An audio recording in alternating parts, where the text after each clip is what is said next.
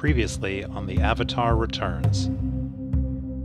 I do this thing. It's called breathing sometimes. Well, not all the don't. time. Don't. I don't like it. I don't approve of it. So, do I not get chemically castrated if I don't come back to the show because that's sounding like a better option? I've, I think I've managed to somehow mention Buffy every single episode of this podcast. It didn't take us long for AJ to go full nerd plot hole finder on us. Why didn't they just use the Eagles? Why didn't they just use the Eagles to get to, to get the ring to Mordor? could bat turkeys feasibly exist in the world of Avatar? Uh, and I will say, though there was sadly no hip hop related angle, um, I, I do now I appreciate Zuko. Zhao's so vain, he probably thinks this show is about him. Wow. You want to? Can we? You want to have that joke edited out, AJ? You could probably ask for it. Hello and welcome to The Avatar Returns. I'm Paul. I'm Eric. I'm AJ. And each week we discuss a small handful of episodes of the Nickelodeon animated series Avatar The Last Airbender and its sequel series The Legend of Korra.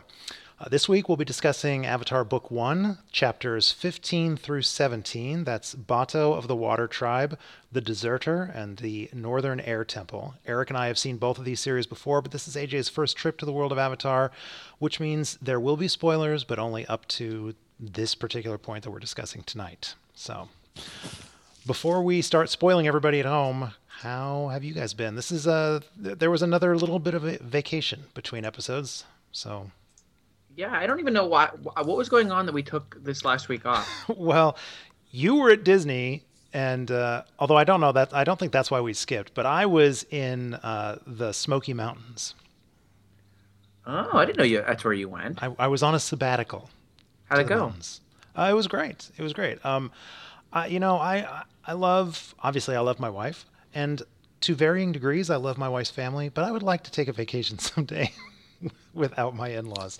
They're They they're are, wonderful. I assume, avid listeners of this show. Oh yeah, yeah. Uh, this will be the first episode they listen to. No, they're they're fantastic. Um, but just no, no, they're no, fantastic. seriously, they're they're okay. Um, but no, it would just be, you know, uh, it's a timeshare in uh, Gatlinburg, Tennessee, um, which is, you know, it's it's a fun little tourist trap of an area. That's where Dollywood is, um, but it's also very scenic, and the timeshare that we've got is kind of it's away from civilization. It's in the woods, and you know, we drive through the mountains. We go up to Cades Cove and look for bears. We saw some bears while we were there, and uh, it was very relaxing. But it would have been it would have been nice to maybe have the place to ourselves once in a while. But what the hell? It was a week's vacation. What am I complaining about? That's awesome. I'm glad. it. You people in your timeshares, you disgust me. Bougie as fuck. Yep. Yeah. I, and uh, um, and Eric, you'll you'll be thrilled to know that um, one of the treats in Gatlinburg, Tennessee, there are lots of places that sell and and brew moonshine and whiskey, and like you can actually go in and take a a taste tour or whatever. Uh, we went in a couple of those places, didn't touch a drop. You didn't touch a drop. Nope, didn't didn't try a single thing. That entire vacation was wasted. On I you. knew I knew you'd feel that way. I knew I you would kind of feel feel that. that way too. Jesus. I can't I, can't stand whiskey. Do you have any idea how much drinking I have to do over the next week to to pay the price for your sins? Uh, you are my uh, you're my liver by proxy. Uh, it's actually okay because I did a lot of drinking over the weekend. I was in Disney this last weekend. Uh, I went, went on Thursday, and it was the Wine and Dine half marathon, which is um, a half marathon during the Food and Wine Festival at Epcot. And there's obviously an awful lot of food and wine. And um, Aaron and I drank a lot beforehand. We drank a lot the night of the half marathon after we finished, which actually ended up not being a half marathon. They cut it down to seven miles because storms forced us to evacuate inside briefly. Um, and then um, I drank afterwards too. So I did a fair amount of drinking. Of course you did. I saw I saw your tweet like right as you were leaving or maybe right after you got there you were like why do I let E talk me into this? And then your uh, immediately your next tweet was a fucking glass of beer or something like that on the table and I, and I was like dumb shit, that is why you let E talk That- you into this. That would be why. Yeah. Yes, I, it, was uh, it was a good trip. I, I, I went to a, a one year old's birthday party over the weekend. Woohoo.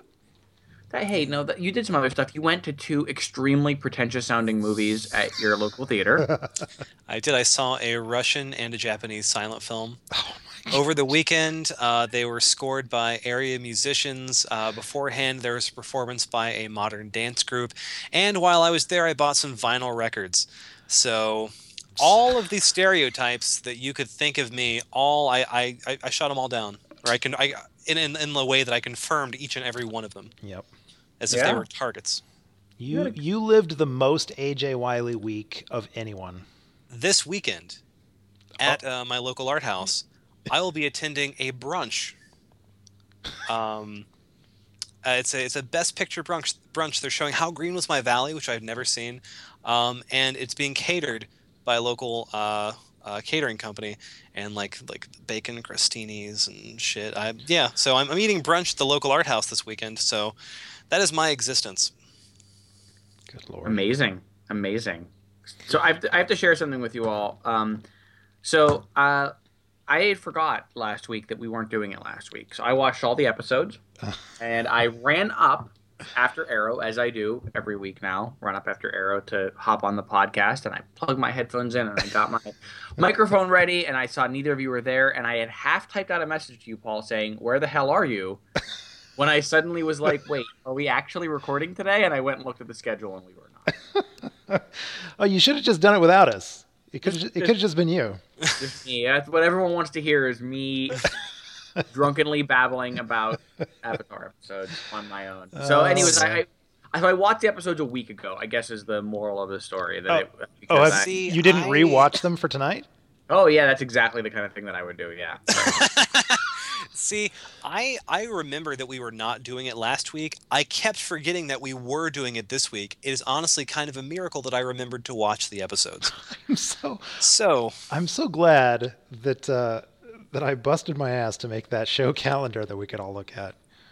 No, no, no, Paul. That show calendar came in so handy. It kept me from sending an embarrassing message to you. Okay, all right. asking what was going on because as soon as I was halfway through, I was like, "Oh, hold on, let's go look at that calendar that Paul put together." And that calendar. All right. kept- kept Well, see, okay. so, it thank worked. So it worked out for you, but I would have appreciated getting an embarrassing email from you.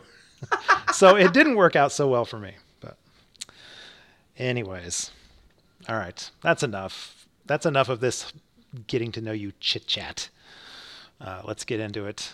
Uh, so this week, three episodes. This uh, this is a light week. We only did three episodes this week, so you. I don't know what to do with myself. I, I know it, it's it's going to be a short the, one. the the extra 20 minutes that I saved during my week. Wow. Amazing. Imagine imagine all the vinyl you could buy in 20 minutes. I really did think about buying the uh, vinyl soundtrack to Polanski's Knife in the Water, but I refrained. Okay, you are off the show. we are done with you now. Yes. Um, all right. Well, uh, as always, uh, AJ, you are the resident newbie, so uh, let's start with you. How? uh, What are your feelings this week? How'd you feel? So it is entirely possible because, again, I last week I was good. I knew we weren't doing anything. I was it was nice. this this week I kept forgetting we were doing it, so I I kept forgetting to watch them. I did watch them. It might be because of that. I'm not sure, but I had a bit of a tougher time with with this batch of episodes after last week's. Uh, had there were two amazing episodes last week, um, and I didn't think any of these episodes were bad. In fact, I thought aspects of them were very good, but it was a little harder for me to get into this week's episodes. In particular, the the first one, uh, Bato of the Water Tribe, I wasn't that into. Okay. Eric, what about you?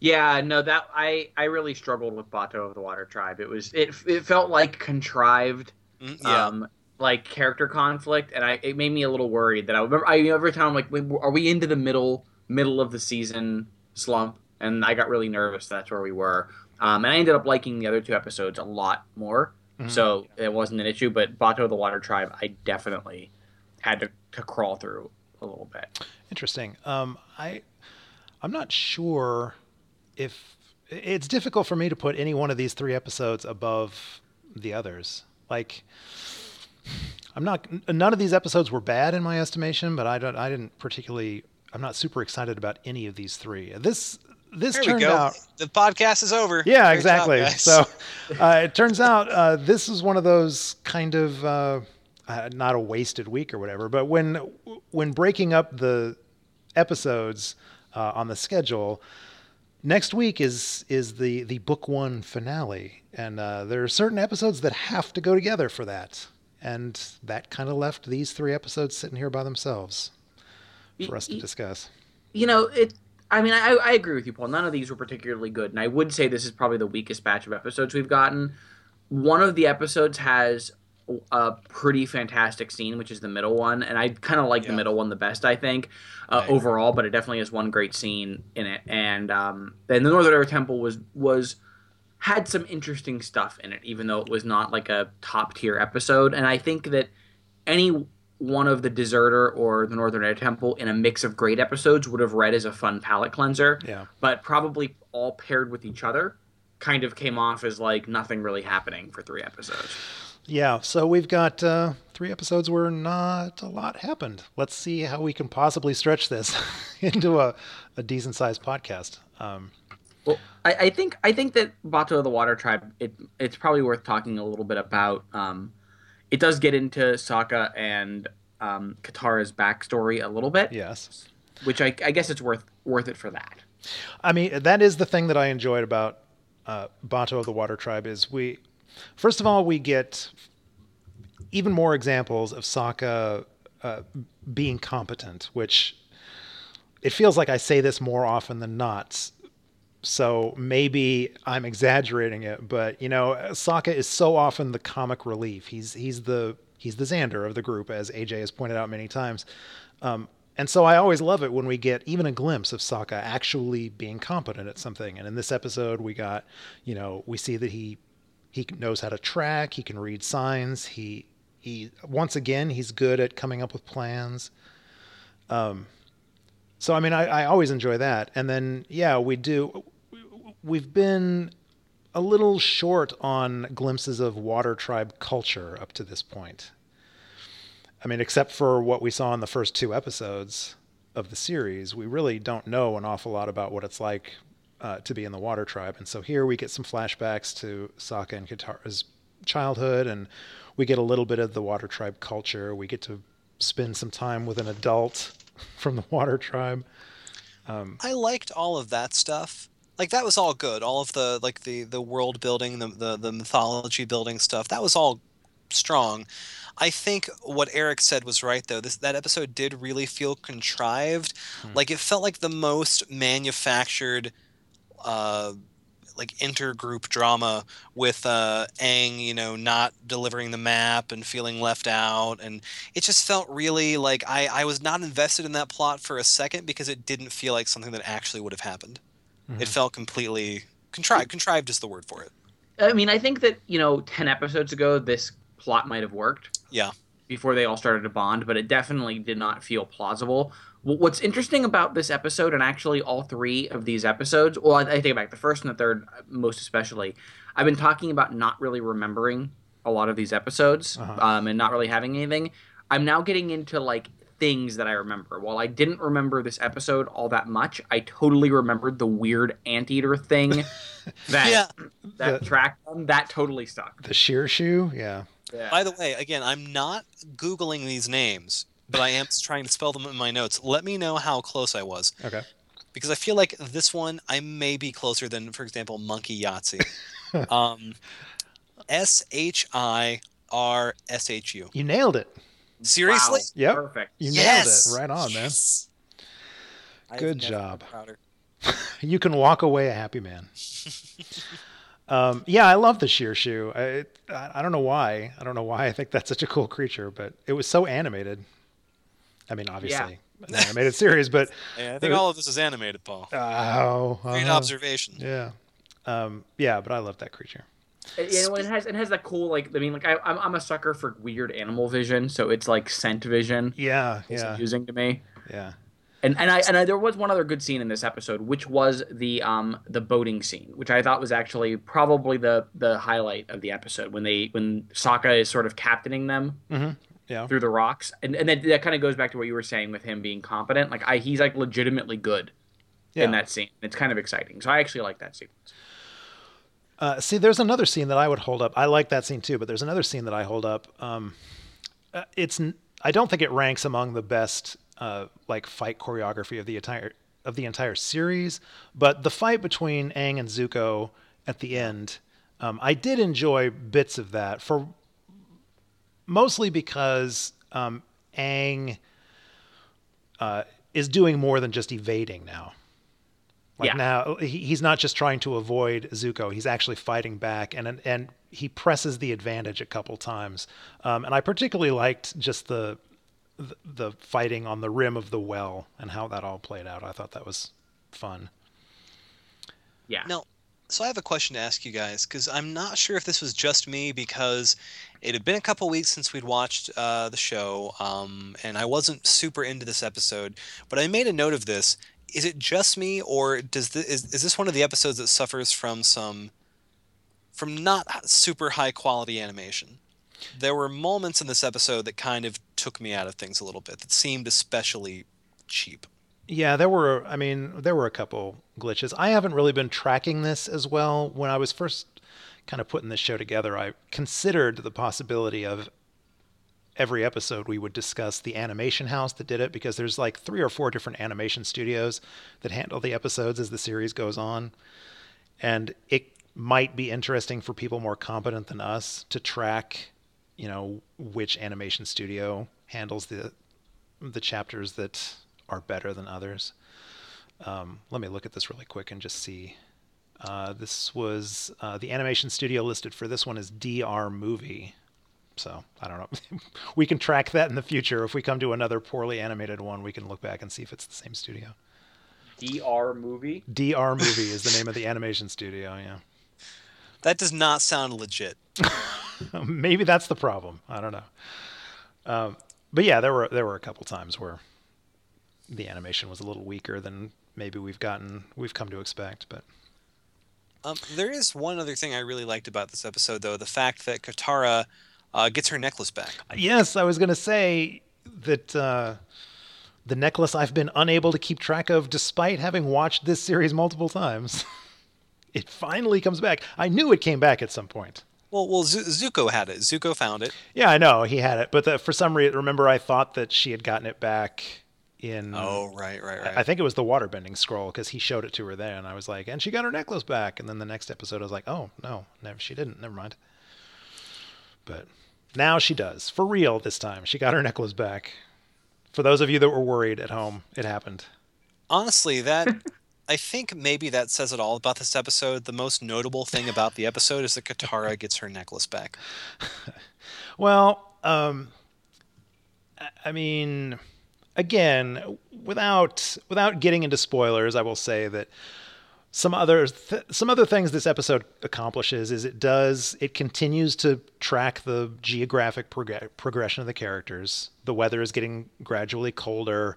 Um, they've now caught up with. In the previously on, it mentions it reminds us that you know the the men of the Water Tribe left two years ago, and now they're catching up with um, with members of the uh, you, you know with the warriors as they go. And and he said Abato says that uh, you know the rest of the tribe, their father and the rest of the tribe should be in uh, eastern the Eastern Earth Kingdom by now. So I don't know. There's just, if if anyone other than me is paying attention. It, it does feel like they're actually sort of mapping progress in this world as we move through the episodes. I don't pay attention to any of this. Yeah, I didn't think so. And then um, Um, I, I I think a significant thing is the fact that Bato. Uh, Eric, did you recognize the voice? I, I think I probably did, but uh, I now it's been a week, so I'm I'm blanking. Who was the voice? It's um, Richard McGonagle, No, Who- okay, I, didn't pick this up. No. who does. I mean, he he's he's a voice actor. He does all kinds of voices, but I know him as and Eric, you should know him as Sully from the Uncharted series. Oh, he was Sully. Yeah, And All it's right. and it's weird because uh, Pam was watching this episode with me, and she was like, "Who is that? Do we know that voice?" And I was like, "I, I think we do, but I'm not sure." And so she she actually recognized Sully's voice before I did. I'm ashamed to say, but Awesome. Awesome. Uh, so you can decide if this if this is information I should not know, like if if this is a spoiler. okay. I I don't think so, but um, does the uh, girl with the shirshu? I, I didn't catch her name. Does she come back? Uh, yes. her yeah her name is June, and uh, I don't know if they ever. S- oh, they did say that. I yeah they at- at one point they say it because Iroh shouts her name at the end when she gets tongued by the shirshu. um, yeah, her name is June. Phrasing. Uh, no, I knew what I meant. I knew what I was saying. Uh, Tongue- tongued by the sheer shoe Tongued? sounds like one of those um like dinosaur romance novels that were coming out oh, jeez. um, but no, I, I, I, I Iroh like- seems to have a, have a thing for women with whips too. Just putting that out there. Ooh. Um, I, I, uh, me and him both. Um, I liked, uh, I, I liked June. I liked her. So. She's she's not a major character, but we will see her again at some point. Cool. I Cool. think I think we see Bato again too. Maybe I'm not. Uh, I'm not 100 percent on that, but I, I feel like maybe we see him again. Anyways. Guys, I wonder if they came up with Bato's name because he's uh, a waterbender and like water Bato, like wa- like a water bottle. I think that was it. Wa- He's- water Bato. He's not actually a waterbender though. How, how heavily are you editing this? podcast? I wanna put More and more with each episode, It's gold. I'm, I'm under. I'm, I'm I'm unappreciated in my time. in any time actually. All right, so uh, moving on to the next one, which I think we all unanimous, unanimously agree is the best of these three. Uh, the Yeah. d- the deserter. Um, So I real I want to say I realized something watching this episode that I did not realize until now, which is that Commander Zhao is voiced by Jason Isaacs, holy cow! and who Really? is the who is the Inquisitor in the in Star Wars Rebels. Was that So he is the obnoxious bad guy in two completely separate series. is that for real? Holy It's totally oh my Jason God. Isaacs. It is. So, uh, so you didn't even know that? I, I, I- thought I was. I thought Paul. Paul, you were gonna be like, well, yeah. In fact, I thought Paul. I thought you were gonna say, yeah. I talked about that in the first ep. In the first episode. I Missed it. I- yeah, I didn't know that. He he was. Uh, I I know him as uh, Lucius Malfoy from the Harry Potter series. My goodness. Jason Isaacs is pretty fantastic, and he's. I'm I'm wondering if the reason he got. Actually, you know what? Now that I'm thinking about it, Dave Filoni directed episodes of Avatar, Mhm. and Dave Filoni's in charge of Rebels, so I imagine that he was probably pretty happy to get Jason Isaacs back to be a bad guy for him, even though he was the worst bad guy of all time in Avatar. You so th- your appreciation for Zhao has not grown, even with this episode, even with uh, uh, the deserter. No, okay. I I it the best episode of this of the like sorry the best scene of these three episodes was Aang versus Zhao, which Right. was a legitimately fantastic scene. It made me appreciate how useless Zhao is. After that scene. he does. He he burns his own ships. What a fucking moron. Yeah, he's pretty he's he's pretty useless. Um, just because AJ and I were talking about Star Wars before uh, before this whole thing started, I, did anybody else catch the? It's very very vague. I'm probably imagining it, but did anybody else get a Star Wars vibe from that fight, the the Aang and Zhao fight? It starts with uh, with the master Jeong Jeong. Um, he allows himself to be quote unquote killed by quote unquote Vader while quote unquote Luke watches. I had totally not picked that up. I mean, it do, the re, it, it doesn't play out the way Star Wars does, obviously, because Aang doesn't scream no, Jeong, Jeong. I mean, he doesn't lose his mind. It doesn't spur Aang into action, but just that beat, the way that played out right there, I was like, oh, that was very, that was very, you know, Vader kills Obi Wan. Well, since you're since you're since you're on that moment, I should note that Jeong Jeong's voice is the voice actor of Commander Sato on Star Wars Rebels as well. Oh my gosh, wow. Um, I, I'm what I'm picking up on is I should watch Star Wars Rebels. You should watch Yeah. Clone Wars, but yes, you should watch Yeah, yeah. Rebels. It, I mean, Um, all- in all, yes, you should watch some Clone Wars, but you should. But Rebels is also very good, Mhm. and you will get to watch many voice actors from Avatar play other characters because Very nice. Dave Filoni Uh, apparently just scraped everyone off. The uh the I, I definitely pick up on the Star Wars vibe now that you mention it, Paul. But what that fight reminded me of at the time was I got a definite uh, Spider-Man vibe uh, from the from how Aang was completely taking the piss uh, throughout that entire Yes, he was. uh, fight. that, At one point, he literally shakes his butt at at uh, Zhao while saying, "Ahoy! I'm Admiral Zhao." You're right. That was a totally Peter Parker way of winning that battle. Yeah. It was. It absolutely was. I, it, it, I, overall, I feel like it was a good episode. I, I liked I liked getting to see the Fire Nation. I liked all of the um like I liked the idea. This is actually an episode where the conflict did not feel contrived with Aang going to full force into the firebending and burning Katara. Mhm. Um, I thought all of that stuff was like really well played, and and it, and it gave a really good. I think at some point someone needed to answer the question of why is Aang not going to learn firebending right away? Because boy, does that seem badass. Something needed to answer that question, and this does a pretty good job. There, we actually get we actually get a lot of answers. There's a lot of stuff, uh, a lot of blanks that are kind of filled in in this episode, um, because we get uh, Jeong Jeong's name just sounds funny to say. I'm sorry, the deserter. Uh, we get several uh, descriptions from him of what it, exactly it's like to try and master fire, to be a firebender. Um, and uh, for one thing, it kind of it it it further humanizes Zuko a little bit because it explains to us, it puts a, a fine point on the fact that trying to wield fire, trying to be a firebender, um, is dangerous, uh, and uh, you know it requires a lot of sacrifice from its from its disciples.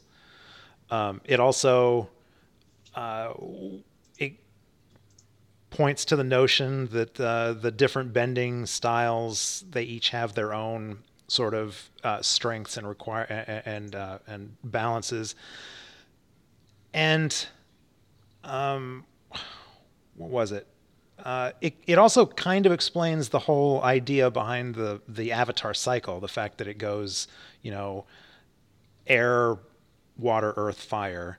Um, because at one point uh, the dis- the deserter is talking about how um, you know I can't teach you fire because you haven't mastered um, water and earth first, and then he, he explains about how you know water is is uh, soft and flowing, earth is uh, rigid and firm, and uh, he basically implies that you kind of need to work through these steps before you're even able to master fire. Except that he's kind of full of crap, though, right? Because Well, he is full are- of crap because he only does fire. But Well, no, but also like if you are if the next Avatar, who would be water at that point, isn't going to learn air before Right. they do fire, and Right, then next, so like you only you're only going in this order and learning everything before fire because you're an airbender. That's the only one that learns everything else. Right. It would it would be nice if we could figure out a way to make it a circle, to say how, you know, being the avatar, uh, even if you start as a firebender, uh, that prepares you in some way for the things that you're going to do as an airbender next, and so on and so forth. But, anyways, I don't know. It just it, it introduces the concept that maybe each one of these styles um, has some sort of connection to the one that follows it. Yes. I, and I do like that. I think this thing Jeong Jeong's full of crap, and you get Jeong Jeong I- says. I did like his whole speech about destiny, though. Like, if a, if a fish lives its whole life in this river, does he know the river's destiny? Mhm. I liked all that stuff. I mean, it. Uh, I, I liked it too. It came off as a little pompous, but that's fine. Of He- course, I he- mean, it's and it's and it's undercoat and undercoat. It's undercut by by Aang being like, okay, yeah, yeah. You know, it's Aang is so fascinating because he was raised, uh, you know, as an air nomad, which we've mentioned before has clear parallels to like, you know, Buddhist or Tibetan monks. Uh, which seems like a very disciplined, meditative lifestyle. But he's also a 12 year old boy who all he wants to do is, you know, have a good time and, and ride animals. So Who, when who doesn't want to ride animals? yeah, so when uh, you know, tongued by the shirshu. exactly, exactly. Anyways, uh, oh, this also answered a question that uh, Eric, you and I were asking. I cannot remember the episode title all of a sudden, but when they were um, when they were at the fire temple, uh, when we first found out about Sozin's comet, uh, and Roku sort of manifested to to chase away all those um, the fire uh, Yeah. sages. That's what they were called.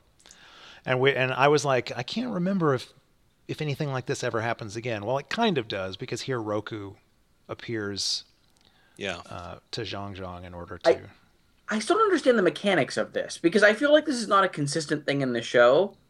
yeah, and I don't understand this. I mean, I I know I know for a fact nothing like this happens in Korra. Okay, I'm gonna say that and we're gonna get to an episode of Korra and I'm gonna be wrong, but I feel pretty confident that none of this happens in Korra, and I don't remember any of this through the last two seasons of Avatar. So we'll just have to see. But it, I find this very confusing, and I wonder if it's one of those like powers that they were like, I don't really know how to make sense of this, so let's just stop. Yeah, I, I do kind of feel like maybe it just they let it go. I like the idea of it. Yeah. And when Roku appears to Jeong Jeong, I just want to point out there's a, a, a burning tree hmm uh, that appears in the background. That that reminded me of the of the, the burning bush. Right. I don't know if there's any sort of symbolism in that scene that maybe I don't know about because I haven't seen further. No, no one asked for your religious nonsense. All right, fine, fine, sure. They throw in a visual of a burning tree. It means nothing. Sure, fine. That's that's all right. Um, let's see. Uh, what else have we got here? Oh, you you, you already mentioned the fact that at one point Aang uh, is literally playing with fire and ends up uh, painfully burning Katara. Yeah. I feel like that was kind of uh, the the fulfillment of uh, not a prophecy, but it was kind of like so in the second episode when Aang very first confronts Zuko uh, at at the Water Tribe at the at Sokka's village, and uh, Zuko like hurls fire at him, and Aang just looks back and sees how it's terrifying the villagers, and and realizes that people could get caught in the crossfire here, and so he chooses to surrender instead of fight. I feel like th- it's probably not intentional, but this just kind of feels like the bookend to that. Yeah, Like I, I agree he with has, that. He has now gotten too caught up in it himself. Yeah, just that uh, you know Zuko seemed to be um, you know carelessly just throwing fire all over the place, and and bystanders were going to get burned, and so Aang didn't want that to happen, and here he actually does that. Wow. I, Deep. I know I'm reading I'm reading I'm reading No, too much no, into it, Let's talk I more actually- about the burning tree. No, I, no, I, I totally agree with you, Paul. I think I think it plays into sort of this thematic idea of, I mean, like you know, we're we're meant to be afraid of fire of the Fire Nation in this, and one of the things I like about this episode is that it hammers home the idea of the destructiveness of fire, regardless of whose hands it can be in. That it's a it's a an element that is very easy to turn into something that is destructive to everyone around them. Mm-hmm. And I think that it gives a lot of thematic weight to what is going on in this world without it being that fire is evil. And Yeah. that's not and then the Fire Nation being evil because they're firebenders. It's just that fire is a very difficult thing to master and that mastering it in, it is such as like Zhao mastered it. Ma- Zhao has mastered it just well enough to be a danger to anyone in his way, including himself. Mm-hmm. And and that's what's scary about the Fire Nation kind of running rampant. And anyway, so I, I do like that it kind of gives some weight to that by Aang screwing up too. Is uh is this the episode? I can't remember if this is the one where we get the speech about um Oh yeah, here it is. Uh let's see. Uh before before learning firebending, you must learn water and earth. Water is cool and soothing, earth is steady and stable, but fire, fire is alive, it breathes, it grows. Without a uh, without a bender, a rock will not throw itself, but fire will spread and destroy everything in its path if one does not have the will to control it. That was pretty good. Yeah. That was good. Uh, hey, speaking of Katara getting burned, let's not gloss over the fact that we learned about Katara's healing factor, Yeah. Huh? her her inherent Wolverine-ness. Well, it's not not quite that, but sure. Now we're gonna call Katara the Wolverine of the group. Great. Basically, Thanks if she gets burnt to a cinder, Eric. she grows back, right?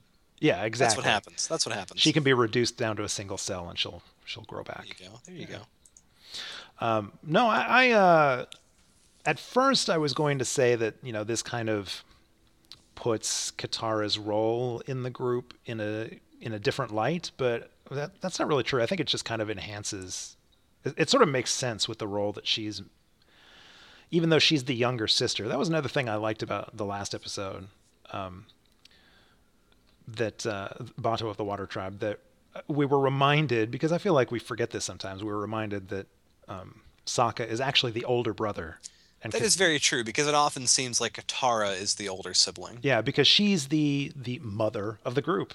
So you just you assume that she's the older and more responsible. But um, anyways, yeah, the the whole sort of uh, mother spirit aspect of Katara, I think it makes sense that she's one of the. So we're told that some waterbenders, this is something that some waterbenders can do, not all waterbenders, and she's apparently one of the one of the magical ones that can that can use water to heal.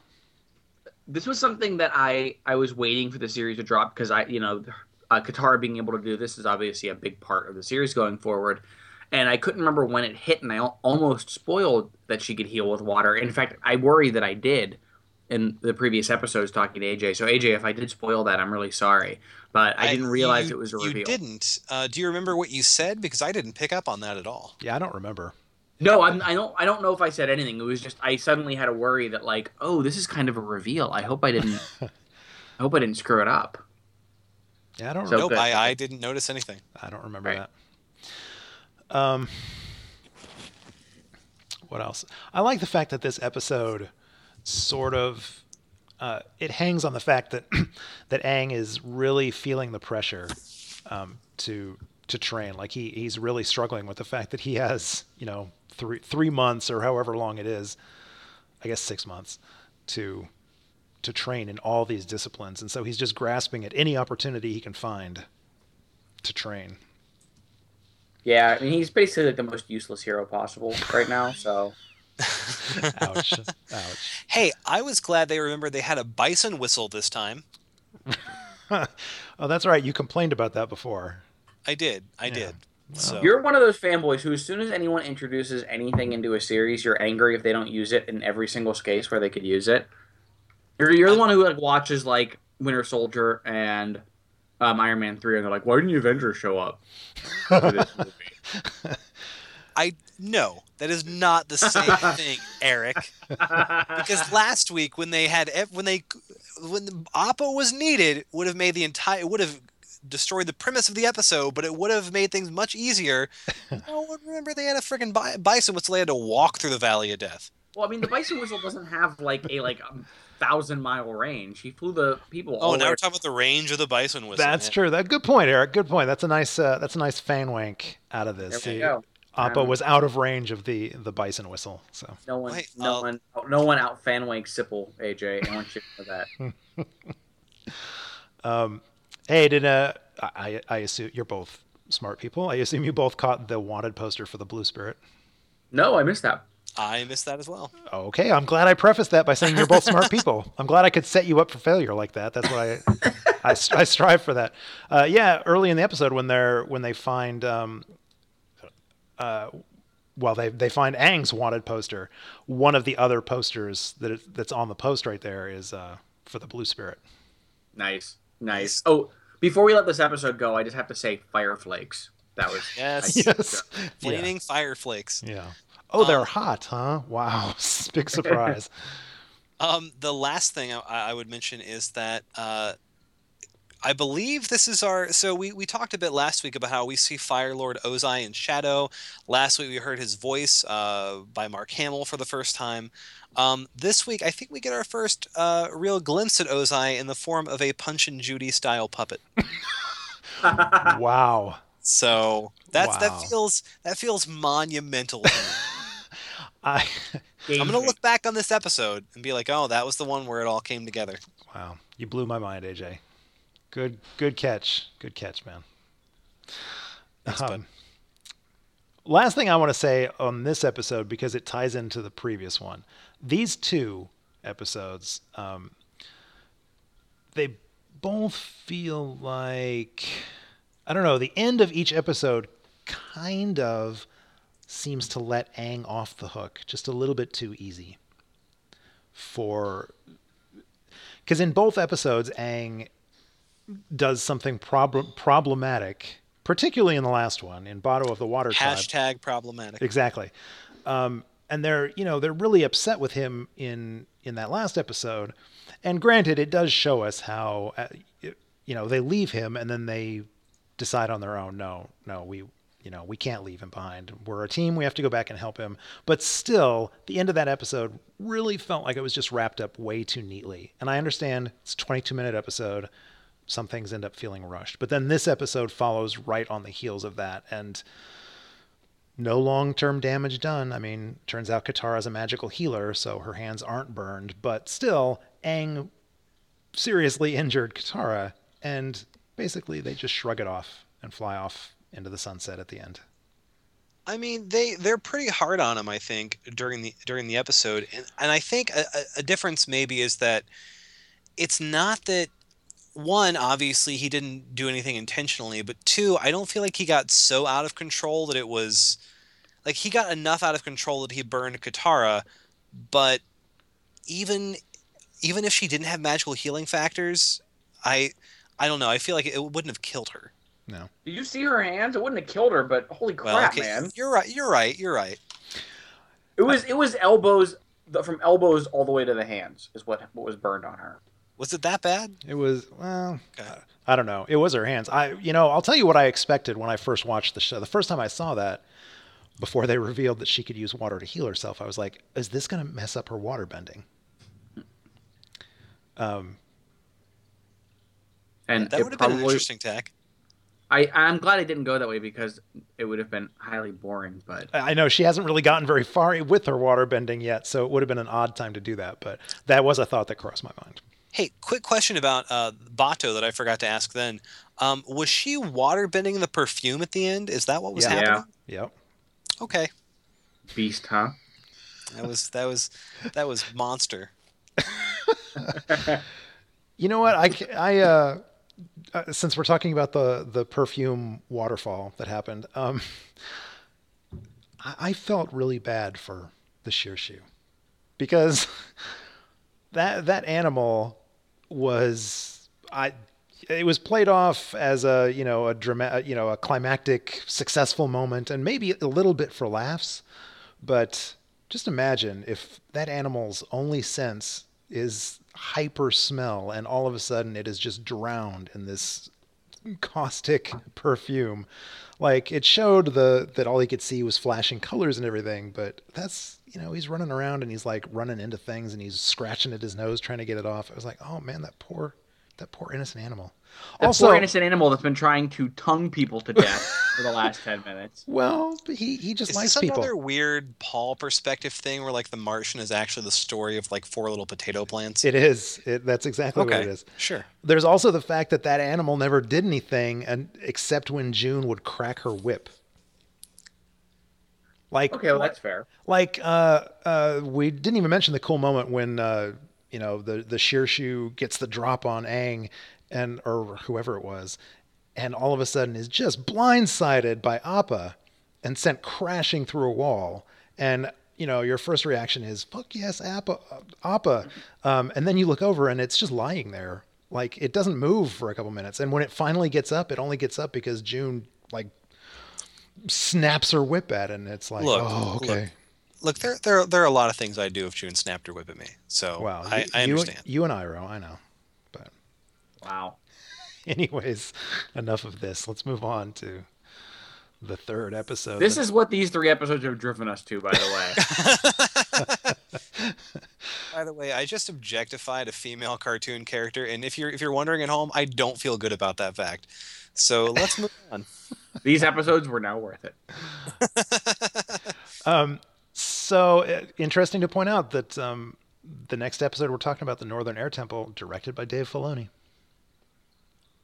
And and it shows in I think the direction. Though this episode is a little slight on the whole, it does have some pretty awesome sequences. Uh, there, there is good stuff in it, but I, I would venture to say this is probably of the Dave Filoni episodes in this series, this is probably the low point. You know, you guys speak of him with such reverence that even though I don't know anything about Dave Filoni, when I hear or see that he's the one directing an episode, I'm like, oh, it's a Dave Filoni episode. even though that should mean nothing to me. Just Google a picture of him. Just find a picture of him, and you'll you'll understand the reverence. But anyways, so I feel like I'm being set up for something. Like I'm gonna Google Dave Filoni.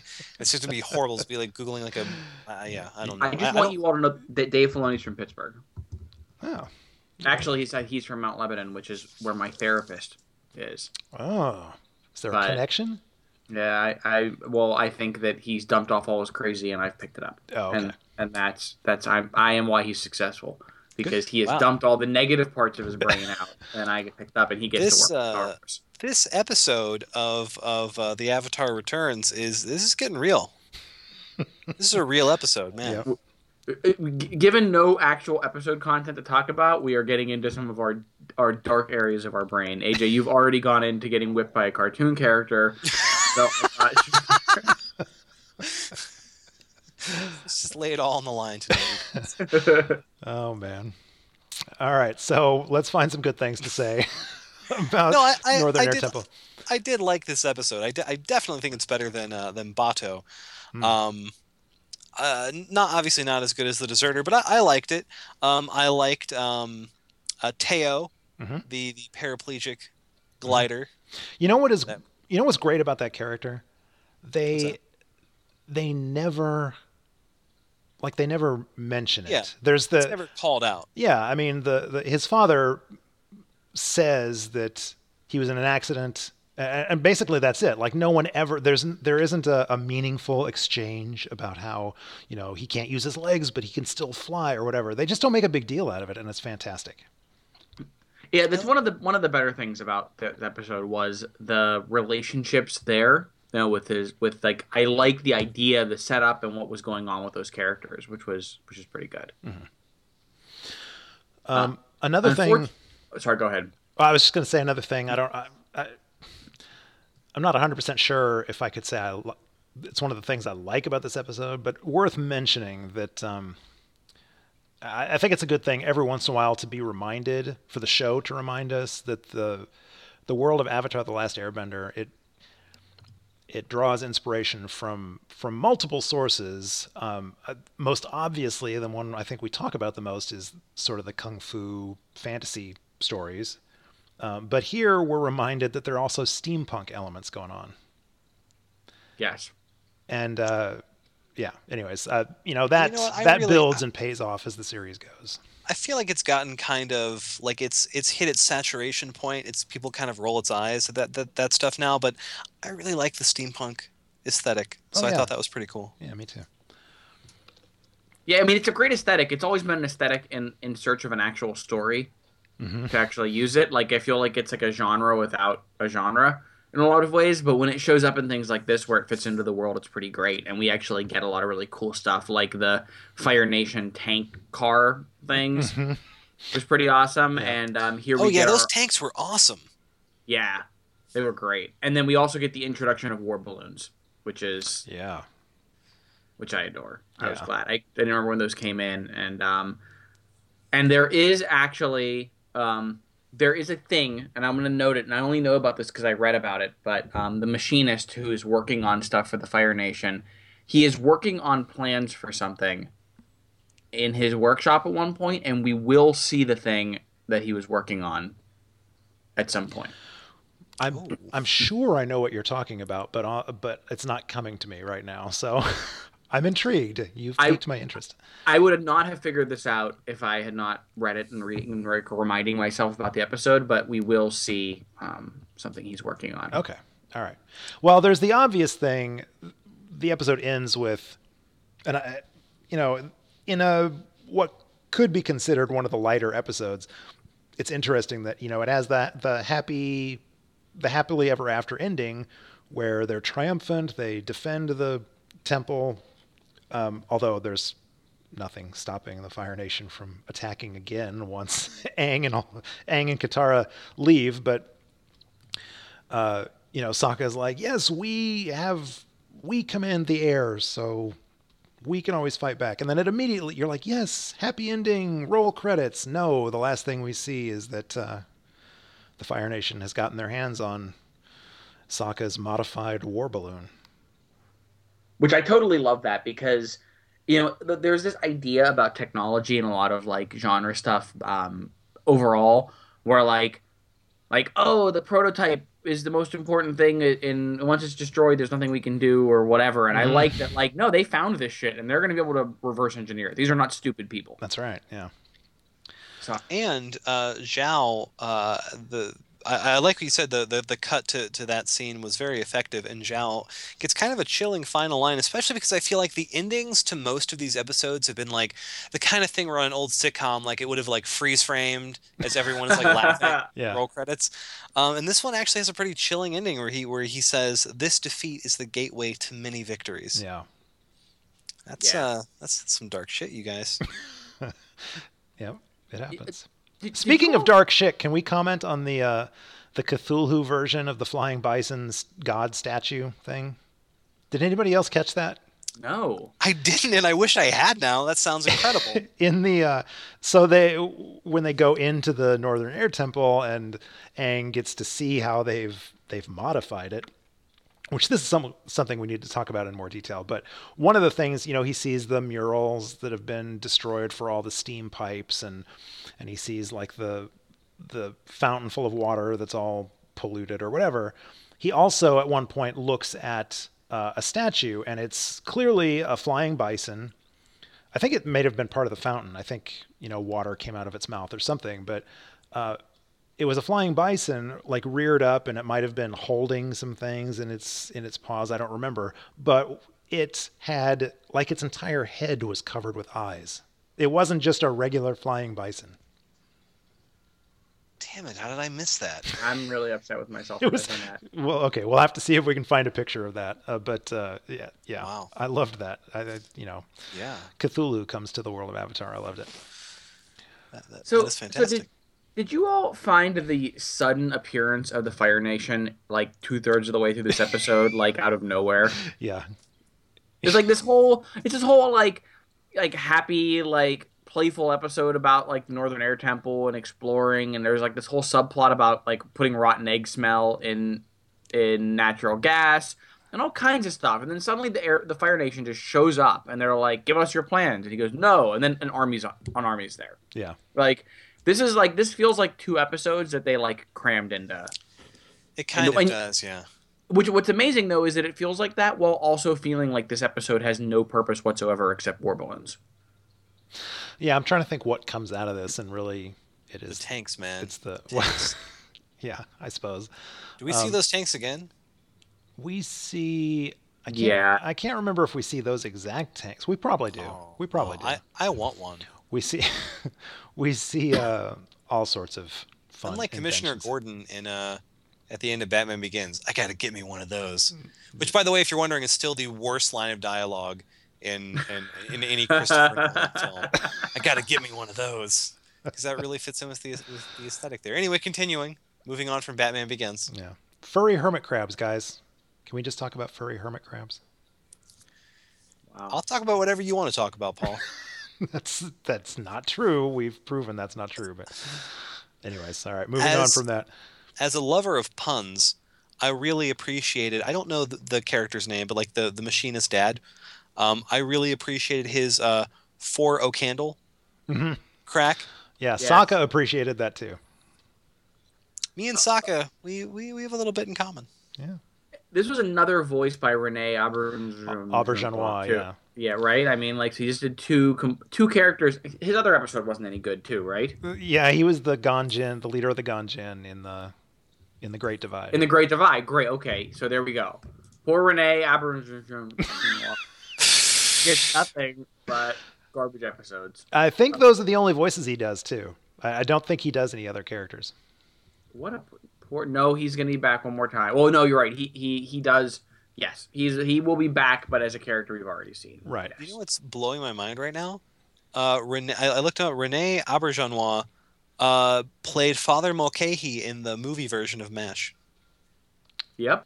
Wow. Uh, wow, yeah, that, that's that's kind of See, I know him from uh, the TV show Benson. Anybody else know Benson? I never I've actually watched Benson. Benson. Okay.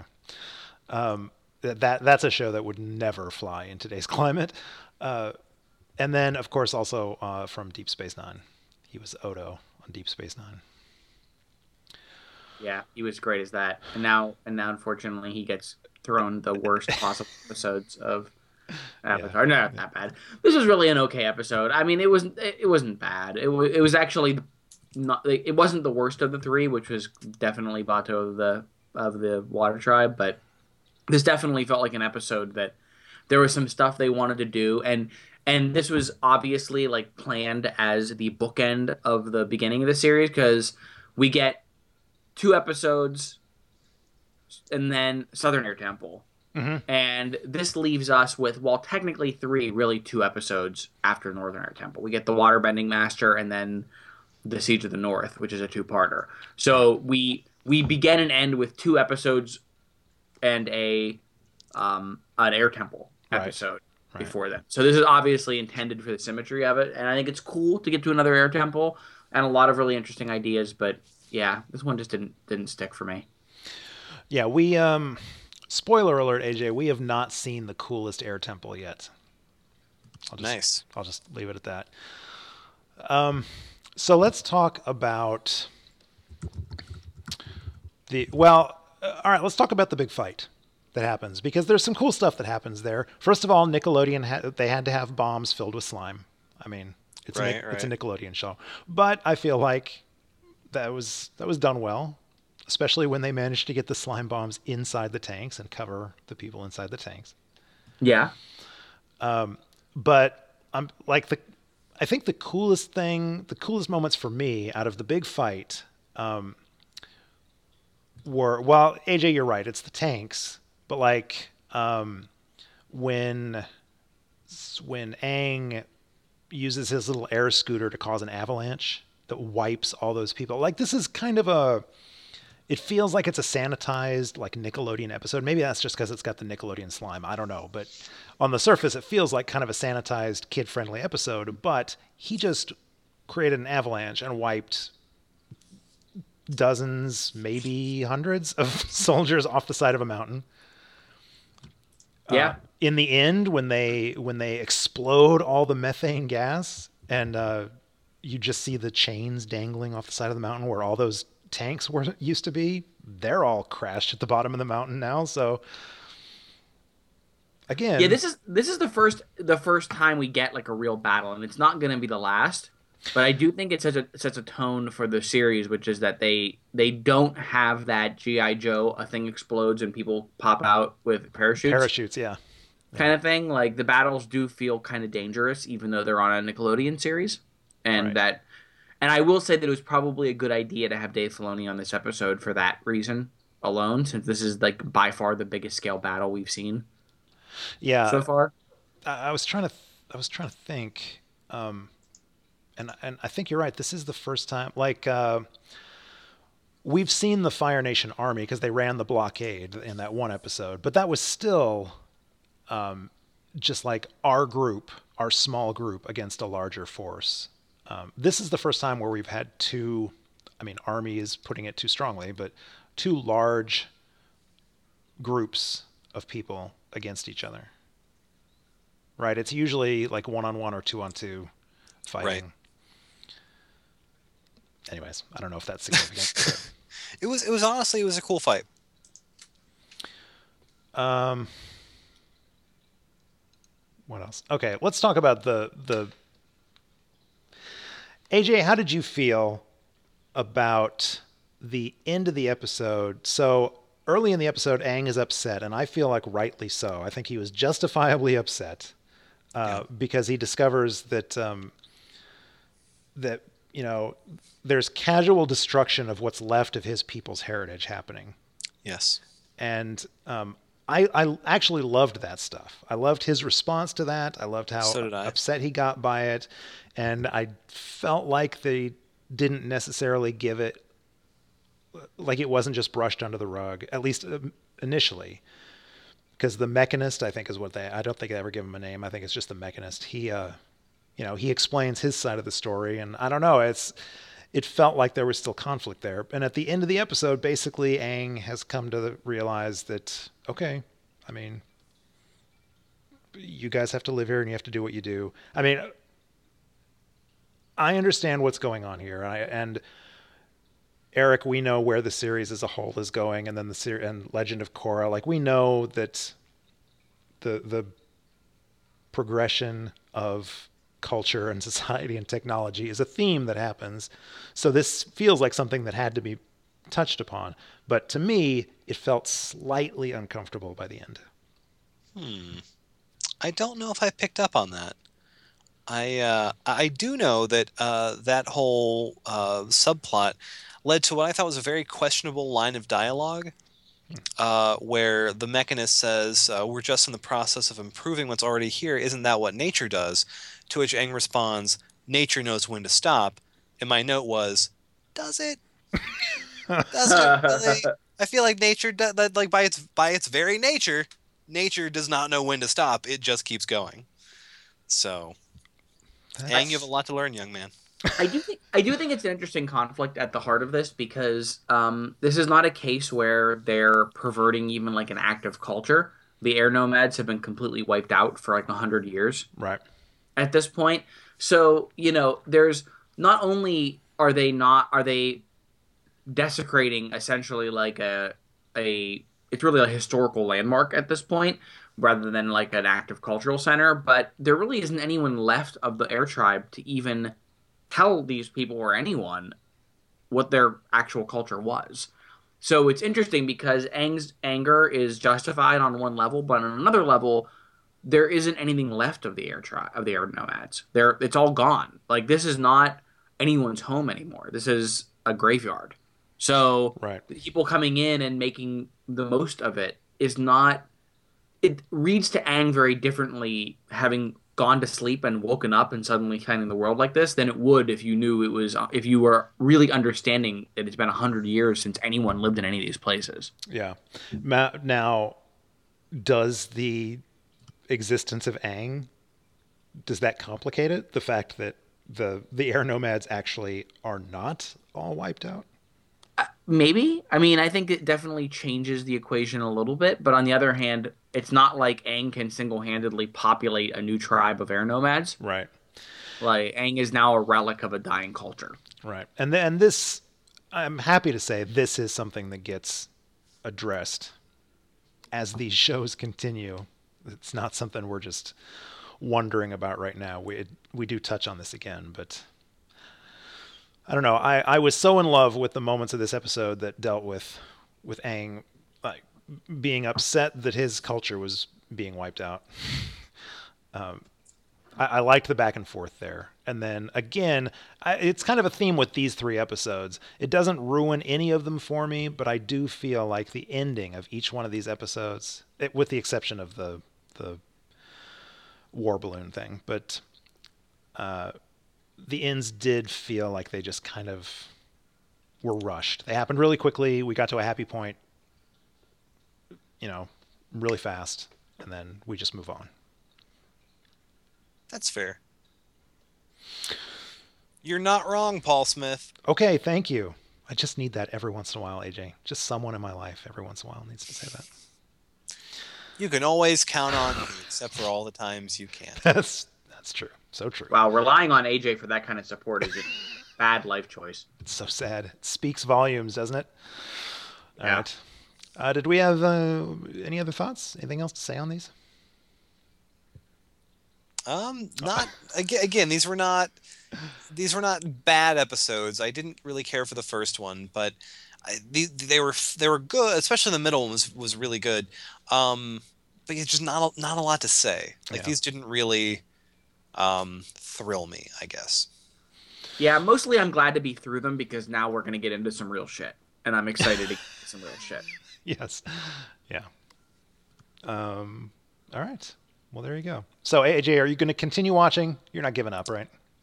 No, I'm done with the show. All right, I they, they have that. lost me as a viewer. I, I knew it was only. I will still continue appearing on this podcast. I just will You not. just watch won't it. watch the show. All right, that's fair. I got you. Okay, well, um, thank you guys for for helping me make sense of these three episodes. I appreciate you as always. anytime, Paul. You, I you, do what I can. you you are my Appa and Momo. You can fight amongst yourselves about who, I'll be you know, Momo. It's which one- fine. okay. You have a thing for lemurs. So, um, everybody at home, thank you so much for joining us. Uh, as always, you can find links to this and all of our past episodes on our website. That's theavatarreturns.com. Uh, links will also be posted on our parent show's site. That's gobbledygeekpodcast.com. Um, or just subscribe to the show on iTunes, and every episode will be hand delivered to you personally by our flying email lemur, which we really should name. Is our email is our email lemur? Is his name uh, Monkey Yahtzee? Is that his name? Yes, Okay. it is Yeah. now. There we go. it's decided. So uh, please, please feed the lemur. Please feed Monkey Yahtzee. He needs he needs food. Uh, drop us an email at tarpodcast at gmail.com. And of course, you can always find us on social media. You can like us on Facebook for all of our updates, or you can follow us on Twitter. The show is twitter.com slash tarpodcast.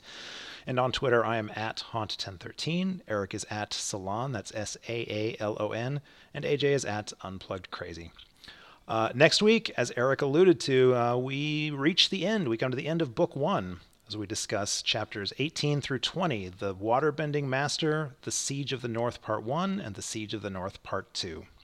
So until then, remember, at my age, there's really only one big surprise left, and I'd just as soon leave it a mystery.